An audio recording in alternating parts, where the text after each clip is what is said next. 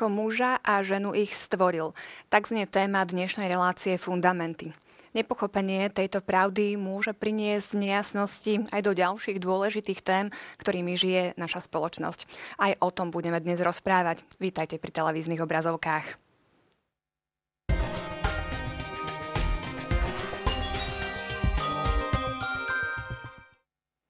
Čo vlastne znamená, že je človek stvorený na Boží obraz, že je stvorený ako muž a žena? Aj toto sú otázky, ktoré budem klásť mojim hostom, Pavlovi Strežovi a otcovi Jurajovi Tekovi. Vítajte, pekný večer. Ďakujeme, pekný večer. Ešte nás však čaká opakovanie a vyžrebovanie jedného z vás, ktorý získa od nás katechizmus katolíckej cirkvi.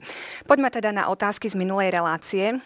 Prvá otázka znela. Anieli sú po A také isté stvorenia ako človek s rozumom a slobodnou vôľou, po B duchovné, nesmrteľné stvorenia, po C dokonalé stvorenia utvorené z ducha a tela.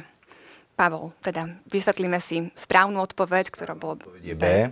Um, to sú články 328 až 330 v katechizme, z ktorých sa tvorila tá správna odpoveď a tam sa môžeme teda v tých článkoch dočítať, že, že sú to teda nesmrteľné duchovné stvorenia. Áno, majú aj e, rozum a slobodnú vôľu, ale nie sú e, to také isté stvorenia ako človek a nemajú telo, čiže ani odpoveď C nie je správna, pretože sú to duchovné bytosti. Keby mali telo, tak by sme ich mohli vidieť.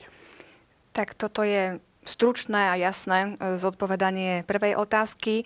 Druhá bola trošku taká komplikovanejšia. Ktoré tvrdenie nie je správne? Po A. Stvorenia jestvujú v závislosti jedných od druhých, aby sa doplňali vo vzájomnej službe. Po B. Medzi stvoreniami nie je rozdielov, lebo všetky majú toho istého stvoriteľa. A po C. Každé stvorenie má svoju vlastnú dokonalosť. Správna odpoveď bola B, čiže toto tvrdenie nie je správne. Vysvetlíme si najskôr Prečo nie je správne, otec Juraj? Áno, práve preto, lebo Boží štýl stvorenia je taký, že jeho kreativita sa prejavuje rozmanitým spôsobom, teda e, tvorí veci rozmanité, takže nie je pravda, že medzi stvoreniami nie je rozdielov, práve naopak je medzi nimi neuveriteľná rozmanitosť, veľká. A vysvetlenie toho, prečo e, sú také rozmanité, je práve to, že e, Boh vo svojej múdrosti chcel, aby jednotlivé stvorenia potrebovali druhé, aby ich mohol zapojiť do svojho plánu spásy, aby tak všetky stvorenia mali dôstojnosť aj v tom, že sú zapojené do vzájomnej služby. Čiže to je tá vzájomná e, áno, závislosť, toto Ačko sme vysvetlili áno, vlastne a, a C, Cčko, tam C, že každé stvorenie má svoju vlastnú dokonalosť, tak to vyplýva práve z toho, že veci majú svoju vlastnú povahu, alebo aj používa sa výraz prírodzenosť, ktorá je, dá sa povedať, ohraničením tej dokonalosti jednotlivých stvorení. A ešte zodpovieme tretiu otázku. Uh, tu ste mali doplniť. Stvorenie má svoj vrchol po A v šiestý deň v stvorení človeka, po B v siedmy deň, kedy Boh odpočíval a po C v 8. deň v Kristovom zmrtvých staní. Pavol, poďme si to vysvetliť. Tu bola správna odpoveď ten 8. deň. Ano, to je možno pre mnohých deň. také zaujímavé, že sa spomína nejaký 8. deň vôbec. Uh-huh. Um, 7. deň teda končí prvé stvorenie, sme v článku 349 v katechizme. 7. deň končí prvé stvorenie, ale to ešte nie je úplne koniec všetkého. E, Ježiš zomrel v piatok, teda 6. deň. 7. deň odpočíval, čiže zachovával šabat, sobotu, takisto odpočíval, bol v hrobe. A na 8. deň, čiže prvý deň týždňa, pre Židov to bol prvý deň týždňa, tak to čítame v písme, že prvý deň týždňa, ale v skutočnosti je to teda 8. deň, kedy vzniká teda nové stvorenie. Čiže my ako ľudia, vďaka smrti a zmrtvých stania Ježiša Krista, môžeme zakúšať ďalšie nové stvorenie, nové stvorenie v Kristovi. Takže preto 8. deň e, je teda koniec e, alebo vrchol stvorenia. Tak toto sú správne odpovede, aj sme si ich zdvora, e, vysvetlili. A ak to máte takto, milí televízni diváci, ste zaradení do žrebovania a zo všetkých správnych odpovedí sme vyžrebovali výhercu, ktorého teraz vidíte na televíznych obrazovkách. No a poďme teda ďalej. Naša dnešná téma, ako som už povedala, je e, muž a žena. Takto, boli stvor, takto bol stvorený človek. A začíname teda dnes bodom 355. Poprosím režiu o tento článok.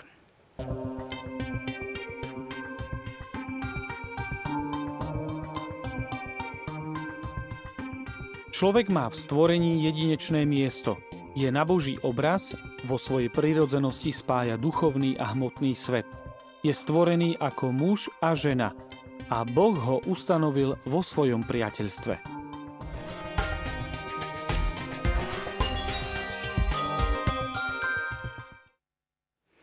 Čo teda znamená, že človek je stvorený na Boží obraz? Čo z tohoto, z tejto pravdy vieme čítať potom o Bohu? Kto začne? V prvom rade, v prvom rade Boží obraz eh, čítame najmä v tom, že človek je je rozumná bytosť, má rozum a vôľu. Myslím, že v tomto je základ e, Božieho obrazu a z toho vyplýva, že je osobný, je osoba, na rozdiel od iných e, stvorení, ktoré sú tiež, sa podobajú na Boha, majú v sebe určitú pečať, ale tá plnosť tej pečate je daná práve rozumom a vôľou, pretože v tom väzí podobnosť Bohom. A tento osobný charakter človeka okrem mm, toho, že je rozumný, sa prejavuje aj v tzv. relacionalite alebo v schopnosti nadvezovať vzťahy. Ehm, človek je sociálny tvor, spoločenský tvor a teda nie je to tak, ako to niektorí filozofi hovorili, že človek vo svojej prirodzenosti je e, egoista, e, homo homini lupus, alebo človek človeku je vlkom. Práve naopak, spoločenskosť patrí k jeho prirodzenosti. A Božia podoba je vtlačená do človeka aj v tomto spoločenskom rozmere schopnosti vzťahov. Hm, hovorili sme o tom napríklad o tých vzťahoch práve v súvislosti s, tvori, so, e, s trojicou. Teda, že Boh je spoločenstvo a myslím, že práve tento spoločenský charakter trojice je tiež tlačený ako obraz do, do človeka. No a samozrejme v prírodzenosti sa táto schopnosť spoločenská primárne prejavuje v pohlavnosti, v tom, že človek je stvorený ako muž a žena teda už aj v tomto, že je muž a žena, aj v tom je Boží obraz, táto, táto schopnosť vzťahu, toto zameranie ľudskej prirodzenosti na pohlavný vzťah je tiež súčasťou Božieho obrazu, ako to veľmi zdôraznil napríklad Jan Pavol II. A pohlavnosť znamená rozličnosť, ktorá je pozvaná k seba darovaniu v láske. Čiže v tomto všetkom je, je teda tento Boží obraz stlačený. Mne sa páči, aby som doplnil ešte k tomu iba to, čo píše katechizmus, lebo to bolo veľmi dobre vysvetlené. Eh, ten bod 359 eh, v katechizme hovorí veľmi krásne, že v skutočnosti sa tajomstvo človeka stáva naozaj jasným iba v tajomstve vteleného slova. Um, a čiže tento článok hovorí, že ak chceme naozaj vedieť, čo to znamená, že človek je stvorený na Boží obraz, tak sa potrebujeme pozrieť na Ježiša. Lebo on je to vtelené slovo a on, je, eh, a, a on môže úplne, a teda keď budeme kontemplovať jeho život a pozerať sa to, ako žil, um, s akou dôstojnosťou um, človeka žil, ako sa vedel sebedarovať, ako vedel milovať, ako žil v spoločenstve, to všetko nám uh, dáva taký vzor a model toho, kam môžeme dorásť v, tom, v tej dôstojnosti uh, toho, že sme stvorení na Boží obraz. S akým cieľom bol vôbec človek stvorený? Prečo pán Boh to takto vymyslel, že naozaj potreboval tú človeka na tejto zemi? No, on ho nepotreboval. A katechizmus veľmi pekne hovorí, že, že jediný dôvod, prečo Boh e, stvoril človeka, je láska. Hej, že, že, že on ho chcel. Viete, um, my s manželkou um, sme splodili naše deti preto, lebo sme sa tak veľmi milovali a chceli sme tú lásku niekomu dávať. A my sme čakali na našu prvú cerku 5 rokov, nemohli sme mať deti, prvých 5 rokov a sme sa modlili a, a, a bolo nám dobre. Fakt sme si to užívali, že sme sami zatiaľ dvaja, ale na druhej strane počas nám niečo začalo chýbať. A, a tá túžba, ak človek nežije egoistickú lásku, tak sa chce darovať. A, a jediný dôvod, prečo máme naše deti, je láska, lebo sme sa milovali navzájom a chceli sme tú lásku darovať im. Takže jediný dôvod, prečo Boh stvoril človeka, je láska. Ja predpokladám, že tá otázka si smerovala na to, e, by som povedal, až také provokatívne vyjadrenie druhého Vatikánskeho koncilu, ktoré je tu citované, že e, človeka Boh chcel pre neho samého. Pre neho samého, kým zdá sa, že iné stvorenia Boh nechcel pre ne samé, tak teraz otázka je, že ach, prečo ich teda chcel tie ostatné? Lebo vzhľadom na to, že človek je rozumná bytosť, je osoba, tak tu chcel pre, pre ňu samú. Tak myslím, že veľmi slovo, ktoré nám to vysvetlí, je slovo ordo alebo, alebo poriadok. Že všetky veci sú dokonalé, nie rovnako dokonalé, ako sme to spomenuli. Teda je medzi nimi e, rozmanitosť a harmóniu vytvára práve poriadok. A je zaujímavé, že, že e, je, to je základný napríklad aj pojem teologickej sumy Sv. Tomáša Akvinského, že veci sú v poriadku k niečomu a iba osoby majú v sebe pečať Božieho obrazu v tom plnom zmysle slova. To znamená, že všetky tie ostatné sú tu pre človeka. Že Boh ich chcel, ale chcel ich pre človeka. Aby som povedal, že um, tieto bytosti sú pre človeka, dotvárajú jeho svet. svet, ktorý Božia starostlivosť tvorí preto, aby rozumné osobné bytosti urobil účastnými na svojom živote. Nedávno sa jedno malé dieťa opýtalo pápeža Františka, že či v nebi budú aj psíky napríklad. Hej, že pápež František odpovedal, že budú, že aby bol spokojný. Ale tým chcel vyjadriť práve to, že všetky veci, ktoré Boh stvoril, dotvárajú ľudský svet. Čiže keď e, môžu potešiť človeka, tak sú prejavom tej Božej starostlivosti pre ňa. Oni tu môže mm, ale dôjsť aj možno k také, takému chápaniu toho, že e, človek zrazu si uvedomí, že tieto všetky veci sú stvorené pre neho. A kde je možno tá hranica, že naozaj e, koná v rámci svojich právomocí, ktoré dostal od stvoriteľa a kde už ich e, prekračuje. Ako, ako správne chápať to, že tie veci sú tu a vôbec ako človek áno, myslím, tam má zohrať myslím, svoju úlohu? K týmto e, odpovede na túto otázku sa ešte budeme dostávať postupne, keď budeme preberať morálny zákon, ale môžeme už teraz povedať, že je to v prvom rade rozum, ktorý nám ukazuje e, ten poriadok, ktorý musíme e, vidieť vo veciach a svedomie, ktoré úsudkom praktického rozumu poukazuje na morálny poriadok, ktorý nám naznačuje náš vzťah k stvorenému svetu. Božie prikázania, niektoré z nich nám to jasne naznačujú. Ja už teraz by som trošku predbiehal, že Napríklad prvé prikázania chránia vo vzťahu k stvoreniam pred modloslužbou, aby sme stvoreným veciam dávali len ich štatút stvorených vecí a nezbožstvovali ich. Piaté prikázanie napríklad poukazuje na posvetnosť ľudského života a na úctu k všetkému živému stvorenstvu. Čiže keď budeme preberať piaté prikázanie, tak ešte sa k tomu vrátime. A posledné prikázania poukazujú na ľudské túžby, kde sa napríklad rodí nenásytnosť e, človeka, likvidujúca Božie stvorenie, a nie je divu, že svätý František Asisky, ktorý práve objavil vzťah Bohu, objavil pokoru, jednoduchosť, chudobu, tak mal aj taký úžasný vzťah k ekológii, že je patronom ekológie, čiže to je základ autentickej ekológie. Vzťah Bohu a potom e, poriadok, ktorý je v Božích prikázaniach e, ukázaný aj vo vzťahu k stvoreniu. Takže to správanie sa k stvoreniu je otázkou um, takej uh, dospelosti alebo zrelosti človeka tak ako ja mám svoje deti a, a učím ich, aby, aby e, sa s úctou správali k veciam, ktoré im darujem, tak je to aj Boh Otec, ktorý nám zveril tento svet a stará sa o to a vyučuje nás a formuje nás k tomu, aby sme sa s úctou a láskou správali k tomu, čo nám bolo zverené, k tomu, k tomu stvoreniu, ktoré nám dal. A, a jasné, že, že môžeme niečo pokaziť, môžeme niečo zbabrať, Um, a o tom je teda tá výchova, že Boh nás vychováva, aby sme, aby sme uh, sa jemu podobali a správali sa k, vec, k stvoreniu tak, ako sa on správa ku nám a, a čo nám dáva. V bode 358 sa píše, že teda Boh všetko stvoril pre človeka, ale človek bol stvorený, aby slúžil Bohu. Uh, ako máme rozumieť tejto službe? Ja by som to videl v prvom rade v práci práca šlachti človeka a práca je, je účasťou na e, Božej kreativite, čiže bežná aj práca, ktorú má človek profesionálne. Myslím, že to je tiež spolupráca na, na tejto Božej kreativite a slúži Bohu práve svojou prácou a rozvíja tak Božie stvorenie. No ale potom samozrejme v prvom rade služba Bohu spočíva v odpovedi na Božie volanie k väčšnému životu a teda život podľa Božieho poriadku. Čiže boh človeku slúži, e, človek Bohu slúži aj tým, že že žije podľa toho Božieho poriadku, teda v súlade s mm, Božím zákonom. To, čo je veľmi zaujímavé, je to, že keď Boh od nás niečo očakáva tak, e, a dáva nám nejaké príkazy e, a pravidla, tak on je väčšinou ten, ktorý ich tiež sám dodržiava. To znamená, že keď Boh povedal miluj svojho Boha celou silou a celou myslou, tak je to on ten prvý, ktorý nás miluje celou silou a celou myslou.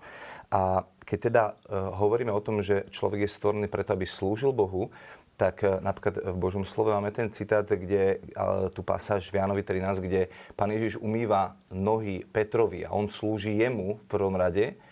A, a potom hovorí, keď ja pán som umil nohy vám, tak uh, teraz vy umývajte nohy mne.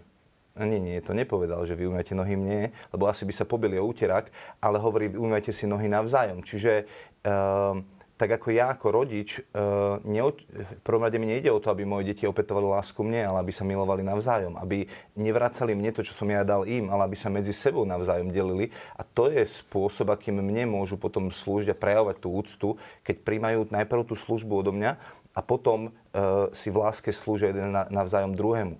Čiže to, že my slúžime Bohu, tak je uh, viac menej len to, že kopírujeme Ježiša, ako sme povedali v tom uh, 359 článku, pozeráme na Neho a On celým svojim životom slúžil Otcovi. Hej, on hovoril, ja robím iba to, čo potešuje neustále môjho otca. Čiže my uh, vrastáme do tej, do tej služby práve tým, že kopírujeme Ježiša v tom všetkom, ako, ako, nám, ako on slúžil nám.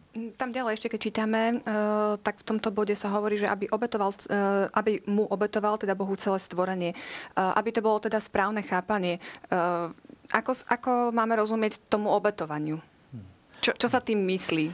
Ono sa to v liturgii cirkvi napríklad naznačuje aj takým spôsobom, že sa prinášajú obetné dary by som povedal, v liturgii je to symbolický prejav toho, že obetujeme všetko Pánu Bohu, samozrejme chlieba, víno, ale niekedy sa aj v liturgii nosia iné dary, prejavy e, alebo výsledky ľudskej práce. Ale ide tu v prvom rade o to, že stvorenie okrem človeka nemá cieľ samo v sebe a stáva sa nástrojom seba darovania. Že povedzme, stvorené veci môžu byť e, nástrojom mojej nenasytnosti, môjho egoizmu, mojej e, mojej sebestrednosti, alebo môžu byť prejavom a teda aj nástrojom seba darovania, povedzme, e, ľudská práca, keď niečo e, vyprodukujem, tak sa to stáva príležitosťou k e, darovaniu, povedzme, rodine, postaram sa o rodinu, vytváram, povedzme, v kreativite nejaké umelecké dielo, tak sa stáva prejavom tiež darovania sa Bohu a ľuďom. Takže veľmi dôležité, aby všetky veci, ktoré sú, nie sú zlé, bo niekedy vznikajú také špirituality, že, že dokonalo spočíva v tom úplne všetko len opustiť a e, tento svet pomaly nenávidieť. Lebo aj vo Svetom písme sa používa, používajú také výrazy, že kto nemá v nenávisti tento svet. Ale to musíme vnímať práve v tom zmysle, že e, nič v tomto svete nemá význam samo o sebe len vtedy, keď sa stáva, mm, by som povedal, nástrojom toho seba darovania v láske. Poďme ďalej k bodu 360, eh, kde sa hovorí o tom, ako ľudské pokolenie tvorí jednotu. Tiež si vysvetlíme eh, tento pojem jednoty, ako je chápaný v katechizme v tomto bode. No, toto je taká odveká otázka eh, mnohých aj filozofov, ale aj mnohých štátnikov, ktorí hľadali nejaký princíp, kde by, ktorý by ospravedlnil alebo ktorý by vysvetlil všeludské bratstvo ľudí. Myslím, že to je téma dne, veľmi dnes aj otázke globalizácie a podobne. Takže e, ľudstvo možno dnes viac než kedykoľvek vníma e, vzájomné prepojenie aj vďaka komunikácii, ktorá dnes je a globalizácii.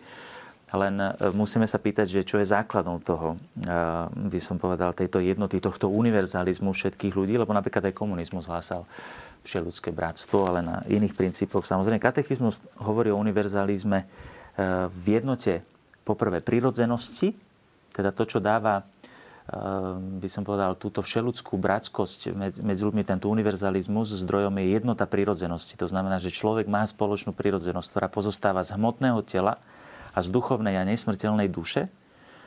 Potom jednote bezprostredného cieľa a spoločného poslania v tomto živote. Jednote toho istého bývania, čiže zeme, že máme jeden domov, ktoré bohatstvo môžu na základe prirodzeného práva využívať všetci ľudia, aby sa mohli živiť a poznieť sa k väčšiemu zrastu a napokon v jednote nadprirodzeného cieľa, samého Boha, ku ktorému majú všetci smerovať. A potom v jednote prostriedkov, ktorými by raz mohli dosiahnuť tento cieľ. A aj v jednote toho istého vykúpenia, ktoré e, všetkým štedro poskytul Kristus. Čiže Naplnením jednoty celého ľudstva je samozrejme e, spoločenstvo vykúpených v Kristovi, teda církev. To je základ tzv. kresťanského univerzalizmu, ktorá objíma, e, ktorý objíma všetkých ľudí všetkých čias. Ale táto téma je dôležitá aj kvôli e, iným témam a to je to, by som povedal, dialog, ktorý môžeme viesť v spoločnosti. Povedzme, že sú aj niektoré nemeniteľné zákony, na ktorých, alebo princípy, na ktorých by malo spoločenstvo fungovať. Čiže to nie je otázka len toho, že je tu súbor ľudí, ktorý má každý svoj názor, ale že máme tu nejakú platformu, na základe ktorej môžeme vytvárať spoločenstvo všetkých ľudí. Že môžeme vytvárať zákony, s ktorými budú všetci súhlasiť. Na základe čoho? Práve na základe tej ľudskej prirodzenosti, na základe cieľa a na základe aj vykúpenia samozrejme. Takže, ale najmä, najmä v spoločnosti, by som povedal, tej svetskej, Myslím, že toto je základ aj dialógu, povedzme, keď sa hovorí o mm, základných princípoch, na ktorých by mala stať e, spoločnosť, tak toto je základ, teda tá ľudská prirodzenosť, ktorá je daná už v stvorení. Čiže častokrát vznikajú také diskusie, že povedzme, že či sa nenanúcuje všetkým ľuďom nejaký pohľad na človeka. Ale ten, ten pohľad na človeka vyplýva z jeho prirodzenosti, ktorú máme a rozumom spoznávať a na základe tohto potom môžeme aj viesť dialog. Ďalej sa aj hovorí o zákone e, ľudskej solidarity a lásky. Ako mm, v praxi môžeme tento zákon v súčasnosti žiť pri uvedomovaní si tej jednoty, o ktorej teraz hovoril otec Juraj?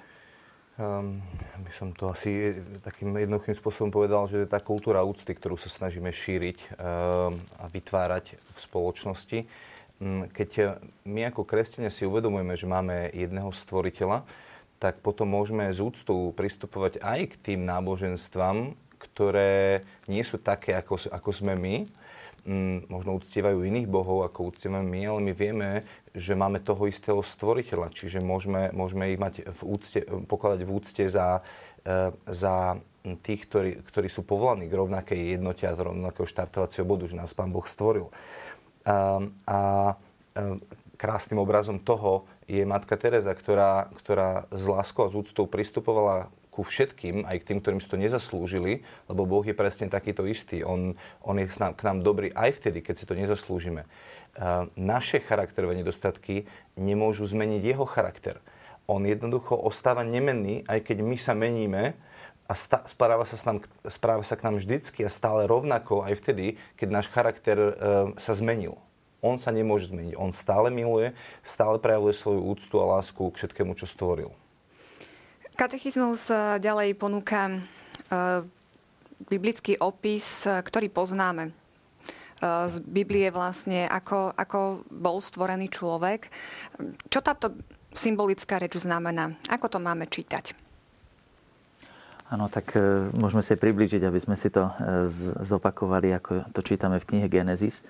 Pán Boh utvoril z hliny zeme človeka a vdýchol do jeho nozdier dých života a tak sa stal človek živou bytosťou. Čítame v druhej kapitole knihy Genesis. E, je to silne symbolická reč, ktorá má náboženské posolstvo, ale aj filozofické posolstvo.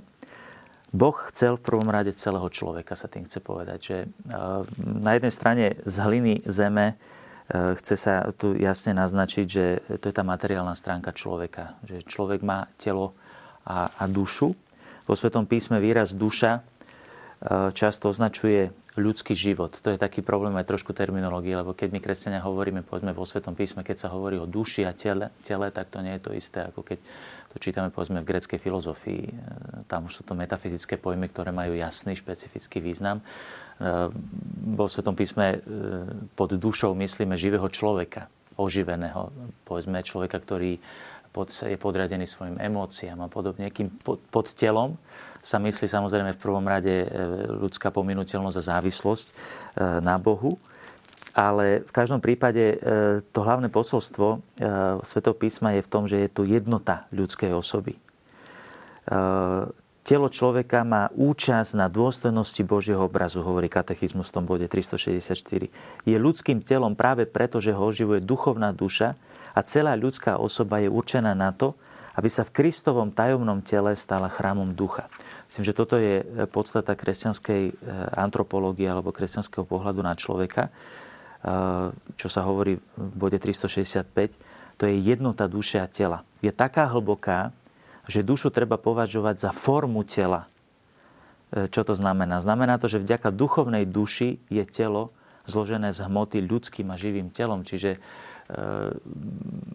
ne, ne, kresťanstvo od začiatku neprijalo tzv. dualizmus napríklad platonskej greckej filozofie, ktorá hovorí o tom, že človek je v prvom rade duch, no a telo to je taká, no čo už sa dá robiť, to je také väzenie, by sa dalo povedať. A človek sa oslobodí vtedy, keď sa oslobodí od tela. Toto nie je kresťanský pohľad na človeka. Človek vníma, e, kresťanstvo vníma e, človeka v tejto jednote tela a duše, ktorá je nerozlučiteľná a dokonca ju nazýva e, kresťanská filozofia, že to je substanciálna forma. To znamená, že to je forma, ktorá vytvára podstatu človeka. To znamená, že bez tela človek nie je človekom. Ja, ak môžem, ja keď sa zamýšľam nad tým, uh, nad tým obrazným jazykom Biblie, že zo zeme, z prachu zeme stvoril človeka, tak uh, len uh, rozmýšľam, a myslím si, že nikto z nás to nedokáže úplne jasne vysvetliť, ale Uh, viem, na Popolcovú stredu si teda mážeme, mážeme popolom čelo, hovoríme, že pamätáš si prach a na prach sa obrátiš. Čiže aj náš ľudský život skončí tým, že naše telo sa obráti na prach. Ale keď sa Ježiš vráti druhýkrát na zem, tak budeme vzkriesení z mŕtvych. Hej? Čiže ako keby na novo budeme stvorení um, z toho prachu zeme. A ja neviem, ako prebehne vzkriesenie z mŕtvych, ale vieme, že naše tela budú oslávené, obnovené a budeme na novo. Uh, ak chceme vedieť, ako bude vyzerať skresené telo, tak sa môžeme pozrieť na Ježiša, lebo on mal skresené telo. Jedol chlieb, ale súčasne dokázal prejsť cez dvere. Mm, čiže nevieme, ako to presne bude, ale, ale vieme, že Boh nás potom opäť z hliny zeme stvorí, aby sme boli na jeho obraz. Čiže nevieme to úplne presne povedať, lebo to je, je to tajomstvo, že ako to celé bolo, ale ja si to nejakým takýmto spôsobom, alebo mi to pomáha porozumieť viac tomu, že, že, že Boh to nejakým spôsobom vie a má ako urobiť. Stretávate sa s tým, že naozaj si ľudia myslia, že tá Biblia to hovorí doslovne, že naozaj ten človek sa tá bol stvorený z hliny. Ďalej budeme ešte rozprávať o tom, že akože nám vznikla za Damovho rebra a potom to vytvára akési pochybnosti o tom, že aká je tá naša viera. Áno, ale myslím, že to vyplýva, e, ja by som povedal, z vedeckej mentality, na ktorú sme zvyknutí že dnes ľudia vo všeobecnosti aj mladí ľudia strácajú zmysel napríklad pre poetickosť, pre symboliku. Ale zároveň treba povedať aj to, že e, pozitívne signály sú v tom, že povedzme samotná digitálna technológia nás vedie znovu k návratu mať zmysel pre, pre symboly. Napríklad, keď si otvorím nejakú internetovú stránku, tak je potrebné, aby tam bol symbol, ktorý vyjadruje podstatu toho, čo chcem povedať. Čiže pápež Benedikt o tomto hovorí, že to určitý návrat by som povedal, veľký úspech aj, aj fantasy románov, ktoré sú častokrát založené na, na symbolike. Tiež hovoria o tom, že človek sa vracia znovu k tomuto zmyslu. Lebo keď človek rozumie básni, tak vie, že keď poviem niekomu, by som povedal niečo obrazne, že to neznamená, že to mám brať doslova. Čiže je to aj otázka určitej výchovy, Eh, ktorá musí prekonať určité racionalistické tendencie vedecké mentality a ktorá by sa mala naučiť mať taký, by som povedal, zdravý zmysel pre obrazné eh, vyjadrovanie. Ale to je veľmi individuálne. Sú ľudia, ktorí s tým nemajú vôbec problém. Vo všeobecnosti máme skúsenosť, že E, napríklad budeme o tom hovoriť o rozličnosti muža a ženy, tak myslím, že ženy sú vo všeobecnosti majú viac zmysel pre konkrétno, pre naznačovanie, pre metaforu, pre obraznosť, pre skryté významy a tak ďalej, e, kdežto muži sú častokrát oveľa abstraktnejší a majú možno väčšie nebezpečenstvo mať tú, tú, tú vedeckú mentalitu. To znamená, že nie sú schopní vnímať povedzme opis e, náboženský opis svätého písma prvom rade s tým skrytým náboženským zmyslom a učiť sa ho čítať. Takže... Ale aká je tvoja skúsenosť? Mm, my sme v článku 156 už dávnejšie čítali, že dôvodom viery nie je to, že sa zjavené pravdy javia ako pravdivé a pochopiteľné svetlo nášho prirodzeného rozumu. My veríme pre autoritu samého Boha, ktorý zjavuje a ktorý sa nemôže míliť a nemôže klamať. A um, ja si myslím, že, že niekedy my by sme tak veľmi radi chceli všetko svojim rozumom vysvetliť, ale keby sme dokázali Boha pochopiť rozumom úplne, tak by už nebol Boh. Čiže on je tajomný Boh a, my musíme v niečom mm, sa skloniť pred ním a povedať, že niektorým veciam nerozumieme a nechápeme ich, um, lebo my máme takú tendenciu, že chceme všetko uchopiť svojim rozumom. A niektoré veci sú neuchopiteľné rozumom. Tak ako bol Ježiš človek alebo bol Boh? No bol na 50% človek, na 50 Boh, nie? Nie, on bol 100% Boh a 100% človek. No ale ako je to možné, lebo máme iba jedných 100%. Hej, že to sú také tie paradoxy alebo pravdy, ktoré sú o mnoho vyššie ako náš prirodzený rozum a nedokážeme ich úplne pochopiť. To znamená, že, že, že nás musia viesť k tomu pravému poznaniu Boha a s bázňou musíme len vyznať, že, že nemáme správne odpovede na, na všetky otázky. V tomto zmysle majú asi deti trošku vý, výhodu, bo deti majú prirodzenú otvorenosť pre tajomnosť. Preto deti majú rady napríklad rozprávky. Veľký filozof Gilbert Chesterton hovoril, že naša doba potrebuje terapiu zdravého rozumu a že jednou z terapií zdravého rozumu dobrými, dobrou je čítať rozprávky. Že rozprávky potrebujeme my dospelí, nie deti. Lebo deti majú zmysel pre tajomnosť, ale nás náš dospelý rozum častokrát je uzdravovaný rozprávkami, ktoré sú otvorené pre tajomnosť a rozprávky majú silný symbolický rozmer a obrazný. Ale či by som sa vrátil ešte predsa len, keď sme hovorili o duši a o tele, tak vo Svetom písme sa v antropológii ešte v tom pohľade na človeka spomína ešte aj duch. Napríklad v prvom liste Solunčanom svätý Pavol sa modlí, aby sa zachoval náš duch neporušený a duša i telo bez úhony.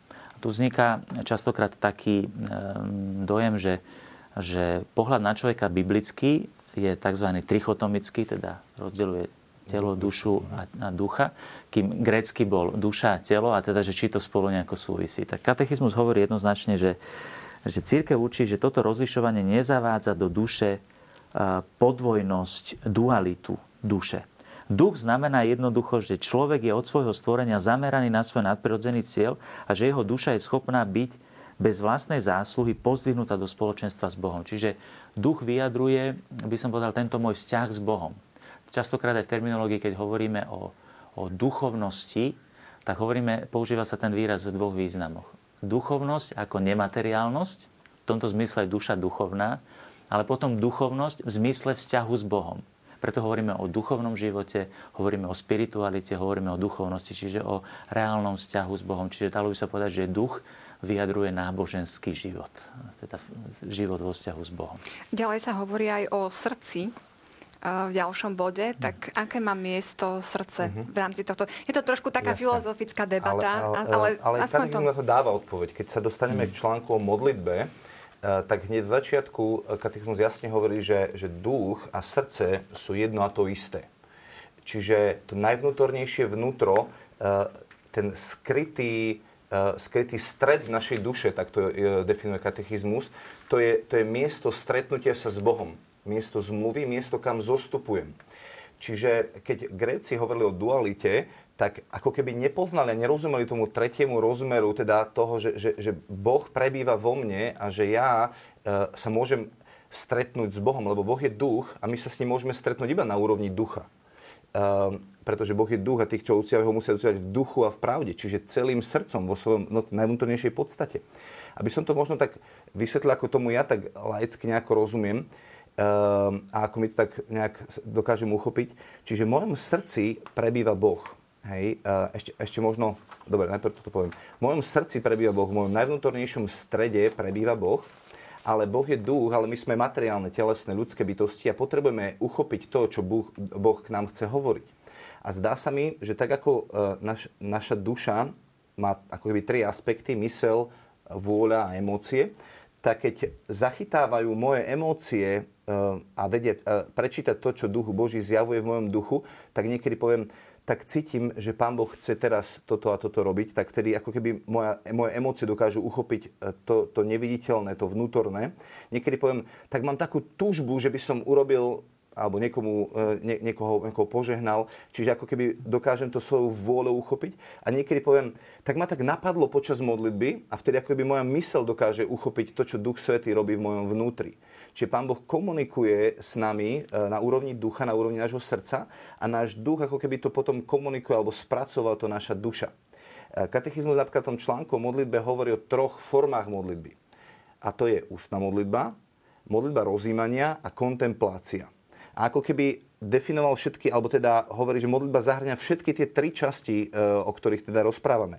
Pretože e, ústna modlitba hovorí katechizmus, že, že sa týka hlavne nášho tela. Že sme stvorení ako telo, telo je pre pána a pán je pre telo a my telom vyjadrujeme to, čo, čo vo svojom vnútri prežívame.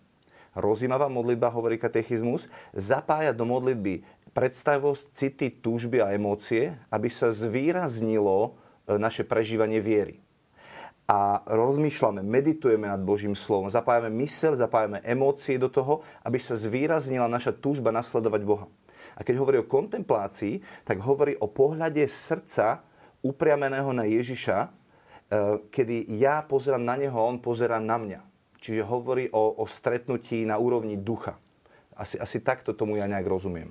No, čiže mm, v krátkosti to môžeme zhrnúť tak, že to je stred bytosti, kde sa zjednocujú všetky schopnosti človeka, pretože človek má veľmi odlišné, e, e, by som povedal, aktivity, ako sú čisto biologické, emocionálne, rozumové a tak ďalej. A tá, ten stred bytosti, že, že, že človek je, je v jednote a ešte aj vo vzťahu k Bohu, tak, tak tá jednota toho všetkého, to miesto, kde sa to stretá, je, je srdce. Inak zaujímavé, že aj našim divákom odporúčam si sledovať stále pri každom bode tie odvolávky na, na ďalšie časti katechizmu. Treba katechizmu stále čítať synopticky, ako to spomenul aj Pálko, teda e, konkrétne časti o modlitbe spomínal, ale sú tam aj mnohé ďalšie. Tam je napríklad ten 2562, áno, ktorá hovorí presne tam, o srdci. Napríklad 478 je zase na e, odvolávka na Ježišovo srdce, pretože úcta k božskému srdcu je v kresťanstve, myslím, že vyjadrením tejto...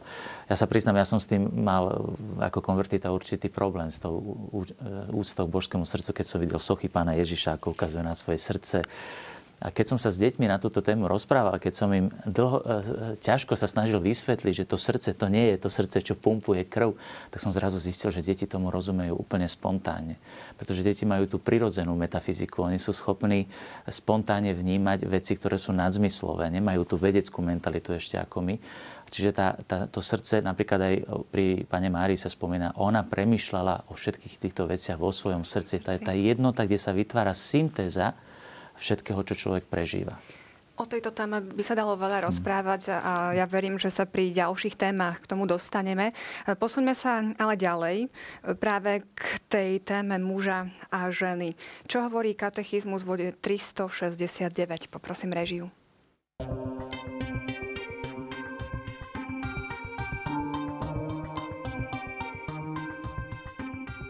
Muž a žena sú stvorení, to znamená, že ich Boh chcel. Na jednej strane v dokonalej rovnosti ako ľudské osoby, na druhej strane v ich špecifickom bytí muža a ženy.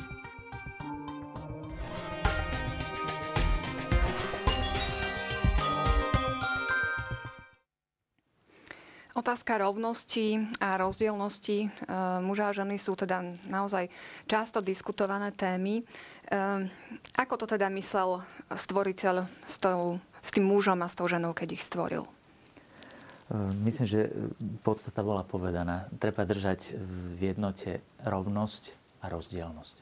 Vždy, keď začneme zdôrazňovať len jednu časť, tak je problém. Keď budeme hovoriť len o rovnosti, tak prídeme k feminizmu keď budeme hovoriť len o rozdielnosti, tak prídeme k popieraniu práv ženy a, a podobne. E, v prvom rade sú si rovní, tá rovnosť počíva v dôstojnosti.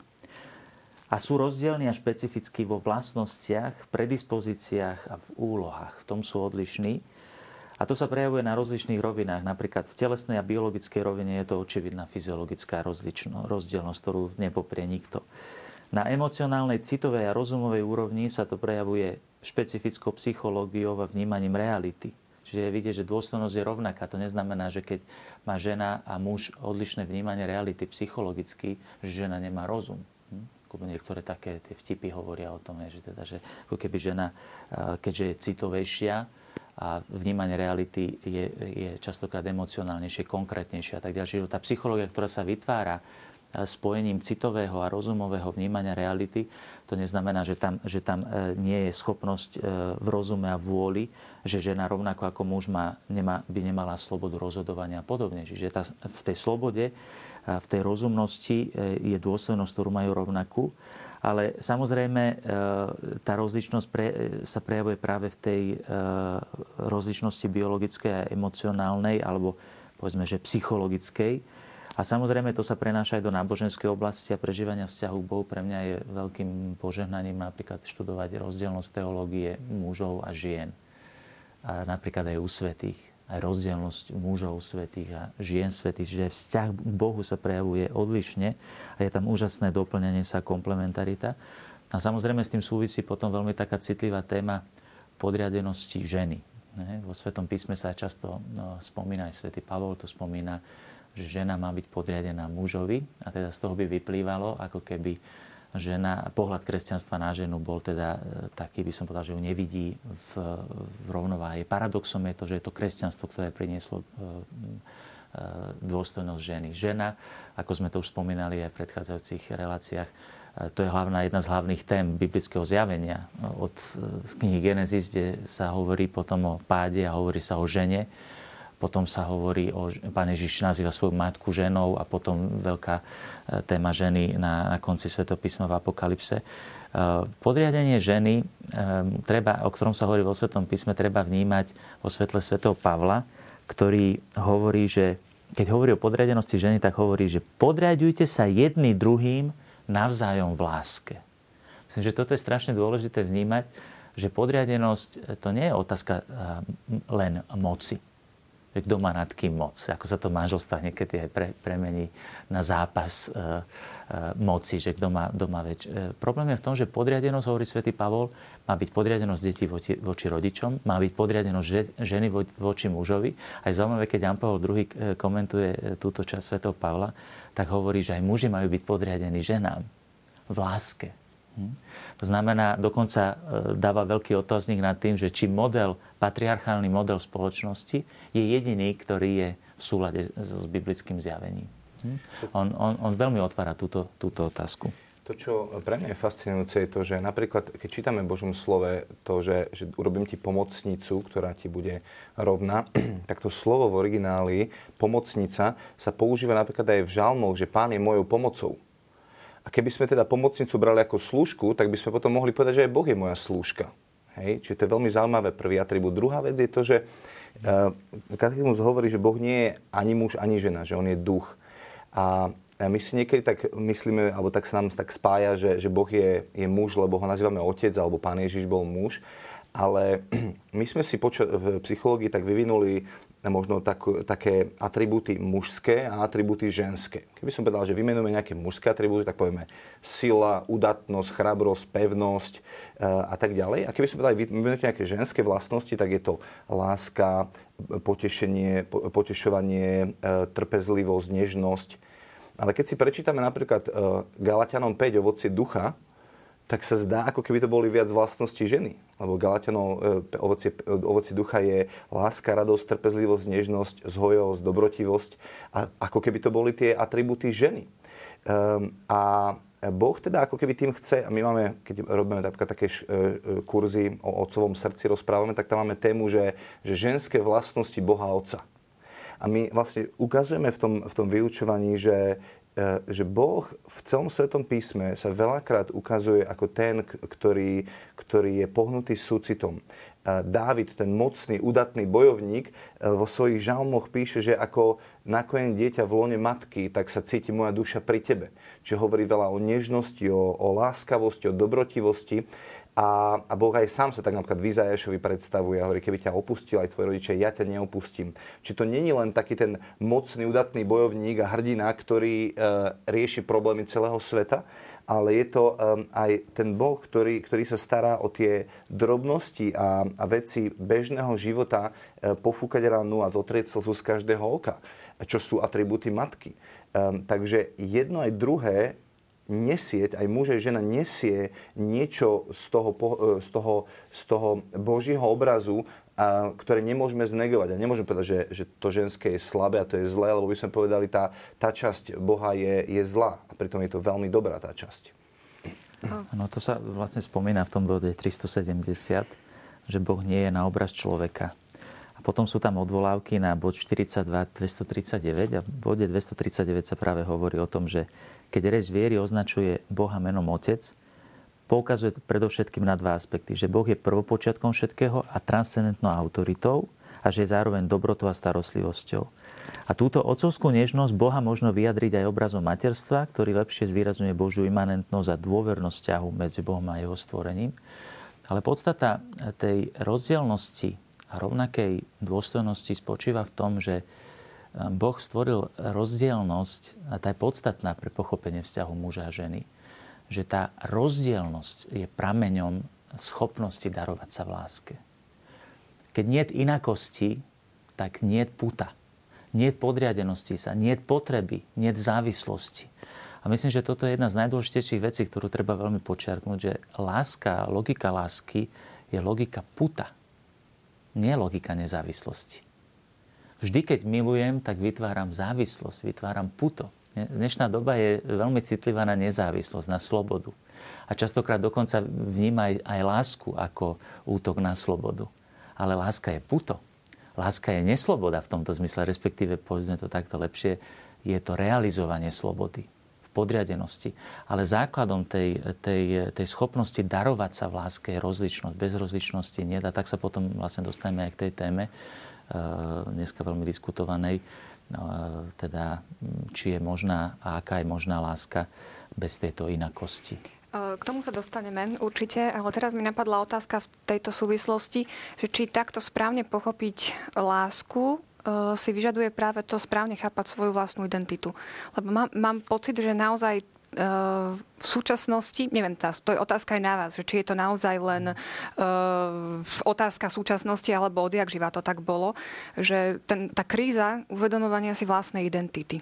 Kde sa to tu zobralo a Prečo to vôbec je? Jednoznačne to tak je, lebo keď sa pozriete e, na, na, na rodinu, tak moje deti nevedia, čo je to láska, ale z toho, ako zakúšajú mňa a moju manželku, ako sa k ním správame, tak si vytvárajú nejaký vzorec rozmýšľania a prežívania a definujú si pojmy, čo je to láska a čo to nie je láska. A tiež e, definujú si svoju vlastnú identitu, lebo sa dokážu v tom nájsť a, a hľadajú, kde vlastne sú, že, že, že kým sú. A teraz, keď máte rodinu, kde, kde tá láska je pokrivená a ja by som im dal nesprávny štandard o láske, tak, e, tak oni potom to, to, to zo seba nasiaknú a majú nesprávne porozumenie a chápanie lásky. To znamená, že ak ja nebudem dobrým manželom ku svojej manželke, a budem, budem veľmi krutý, zlý, tvrdý a násilný, tak jej odkomunikujem mojej cere, že, že takto sa muži správajú k ženám a ona si vytvorí svoju vlastnú hodnotu a svoje, svo, svoje nejaké prežívanie toho, um, čo to znamená láska, ako sa bude k nej budúci manžel správať.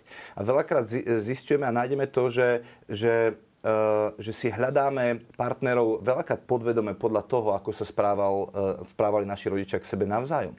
Čiže keď tam chýbala úcta a láska, tak potom je to aj pokrivené. Ja si myslím, že práve my, kresťania, máme odpoveď na, na, na, na napríklad na ten feminizmus, ktorý sa tu spomínal. Pretože to je len ten výkrik vnútra, eh, že chcem, chcem úctu, chcem, chcem, chcem od, od muža zažiť to, že som milovaná, prijatá a že mám svoju hodnotu. To je ten výkrik vnútra, ktorý, ktorý nedostali. A keď, keď to dieťa v rodine zažívalo týranie alebo, alebo zneužívanie alebo čokoľvek ďalšie, tak nemá vytvorenú svoju vlastnú hodnotu, ale niekde vnútri to kričí v ňom, že, že ja to chcem. Som to možno trošku uh, ešte aj dal do takého súvisu práve s tou zložitosťou ľudskej bytosti. Lebo človek, keď si vytvára identitu, tú identitu si vytvára na základe biologickej, povedzme sexuálnu identitu, pohľavnú, pretože je, tá je daná, tá sa nedá poprieť. A potom rozumová identita, ktorou si uvedomujem svoju vlastnú identitu. Ale medzi tým je veľmi dôležitá jedna časť človeka, to je emocionalita, to je citovosť. A práve tá citovosť je strašne dôležitá pre, pre tvorenie e, identity a pre tvorenie aj rozličných povedzme aj zranení vnútorných a podobne. Pretože city sú reakcie môjho vnútra na, na tie situácie, ktoré tu boli spomínané, povedzme vo výchove, vo vzťahoch a tak ďalej. A ja si myslím, že tá kríza identity sa rodí práve v tej citovej oblasti. Pretože e, biologickú identitu nemôžem poprieť. Môžem urobiť to, že povedzme e, ju popieram e, vôľovo, že povedzme dneska už nie je problém medicínsky e, preoperovať človeka, e, povedzme jeho sexuálnu identitu a tak ďalej môže rozumovo poprieť svoju identitu, ale koreň je v emocionalite.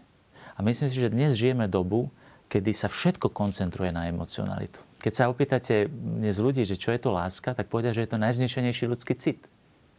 Problém je v tom, že existuje citová láska, ale citová láska nie je e, najvznešenejšia forma ľudskej lásky, pretože ľudská láska spočíva práve v tom, čo je typicky ľudské, a to je rozum a vôľa.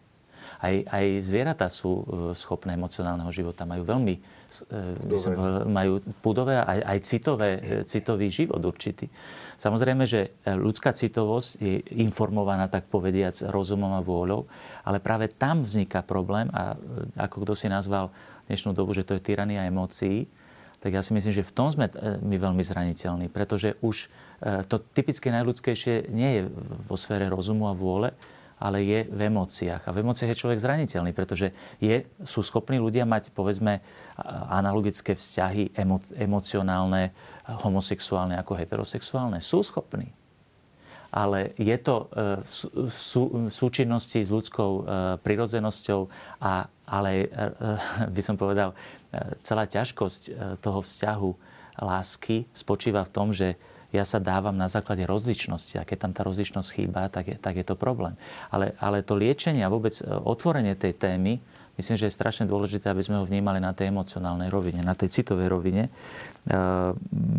treba povedať, že e, najzraniteľnejšou rovinou je citovosť a to samozrejme vplýva aj na rozumovú zložku, na telesnú zložku. A ja by som predsa len tu nás zacitoval, povedzme, e, keď hovorím o, tej, o, o tom synoptickom čítaní katechizmu, tak keby sme si nalistovali otázku 6. prikázania, ako k tomu raz prídeme, tak tam sa jednoznačne hovorí, že homosexualita označuje vzťahy medzi osobami mužského alebo ženského pohľavia, ktorí pociťujú výlučnú alebo prevládajúcu pohľavnú príťažlivosť voči osobám toho istého pohľavia.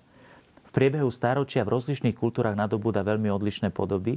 Jej psychický vznik ostáva z veľkej časti nevysvetlený, Tradícia opierajúca o sveté písmo, ktoré predstavuje homosexuálne vzťahy ako veľmi závažnú zvrátenosť, vždy hlásala, že homosexuálne úkony sú svojou vnútornou povahou nezriadené, sú proti prirodzenému zákonu. Čiže nie sú v súlade s antropológiou človeka, ktorú, ktorú, hovorí, ktorú nám dáva rozum, ale ktorú nám dáva Bože zjavenie. Zatvárajú totiž pohlavný úkon pred darom života a nepochádzajú to je veľmi dôležitá veta, nepochádzajú z opravdivého citového a sexuálneho doplňania sa, lebo tam nie je rozličnosti. Čiže na úrovni e, citovej by sme, jednoducho nedá sa poprieť, že takýto fenomén tu je. Ale, ale hovorí sa, že táto citovosť nie je autentická, pretože nie je schopná skutočného doplňania sa, alebo chýba, chýba pohľavná rozličnosť. V nejakom prípade ich nemôžno schváľovať. A potom hovorí v ďalšom bode 2358 eh, katechizmu, že nemalý počet mužov a žien má hlboko zakorenené homosexuálne sklony.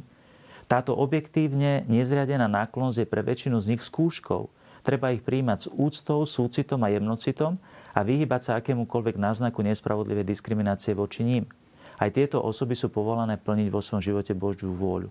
Ale mať k ním úctu a nediskriminovať eh, neznamená, že sme povinni uznať, že, že to je e, stav, povedzme, identity, že to nie je kríza identity, že e, povedať, že musíme, sme povinní uznať to za normálny stav. Lebo nie je to stav, ktorý je v súlade s ľudskou prírodzenosťou. A preto e, hovorí katechizmus, že, že homosexuálne osoby sú povolané k čistote.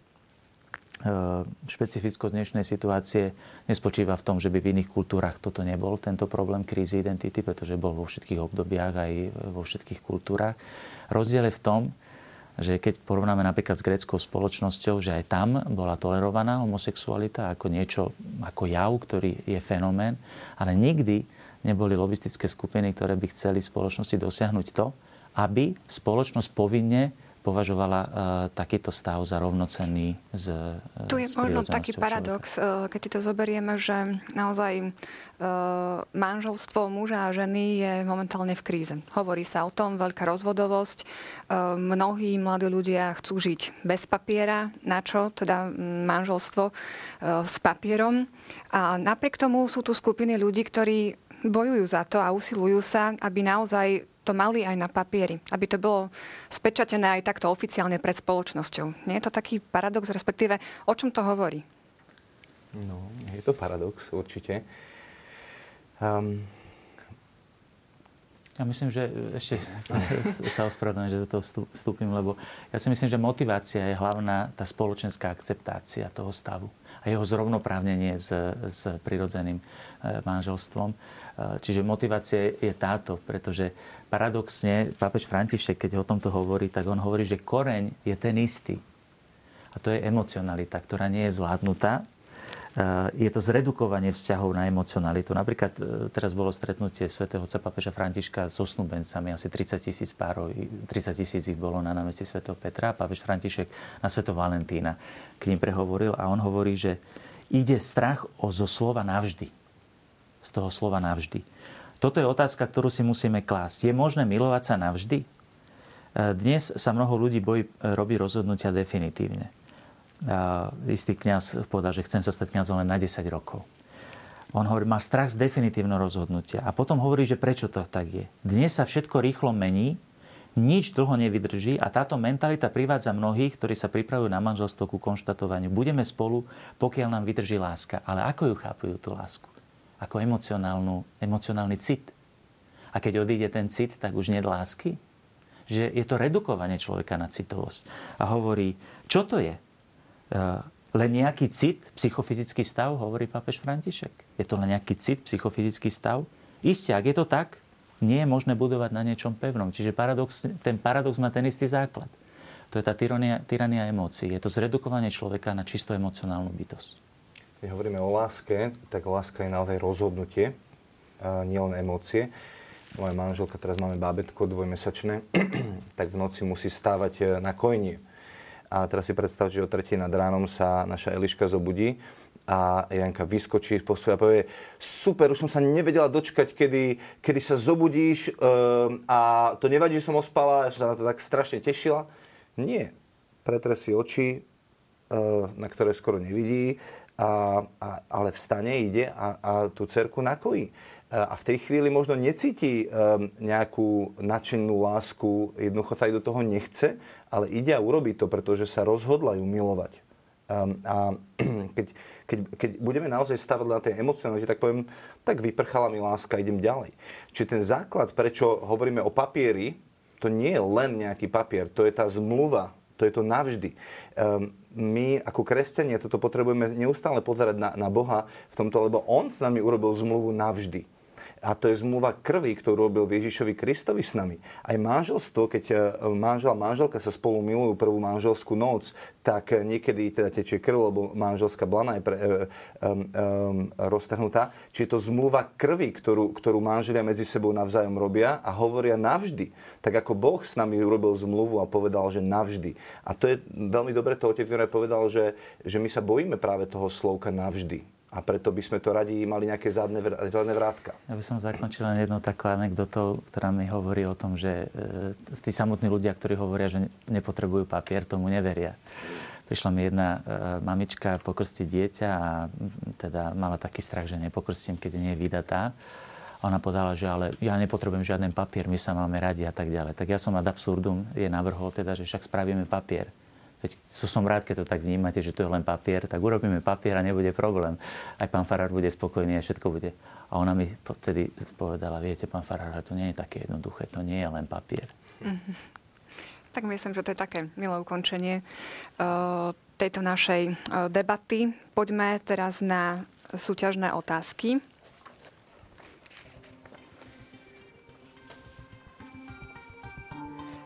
Ktoré tvrdenie je správne? Po A. V človeku sú dve prírodzenosti, duch a hmota. Po B. Duša človeka je nadradená hmotnému telu. Po C. Človek má nesmrteľnú dušu a pominuteľné telo. Druhá otázka znie, výraz corpore et anima unus znamená, že človek je po A jeden z tela a duše, po B stvorený jeden pre druhého, alebo po C stvorený na Boží obraz. Tretia otázka sa týka časti, ktorú sme dnes nestihli prebrať, ale môžete si to doma naštudovať, v ktorom bode katechizmus katolíckej cirkvi hovorí o prvotnej spravodlivosti. Bod 357 alebo 376 alebo 381.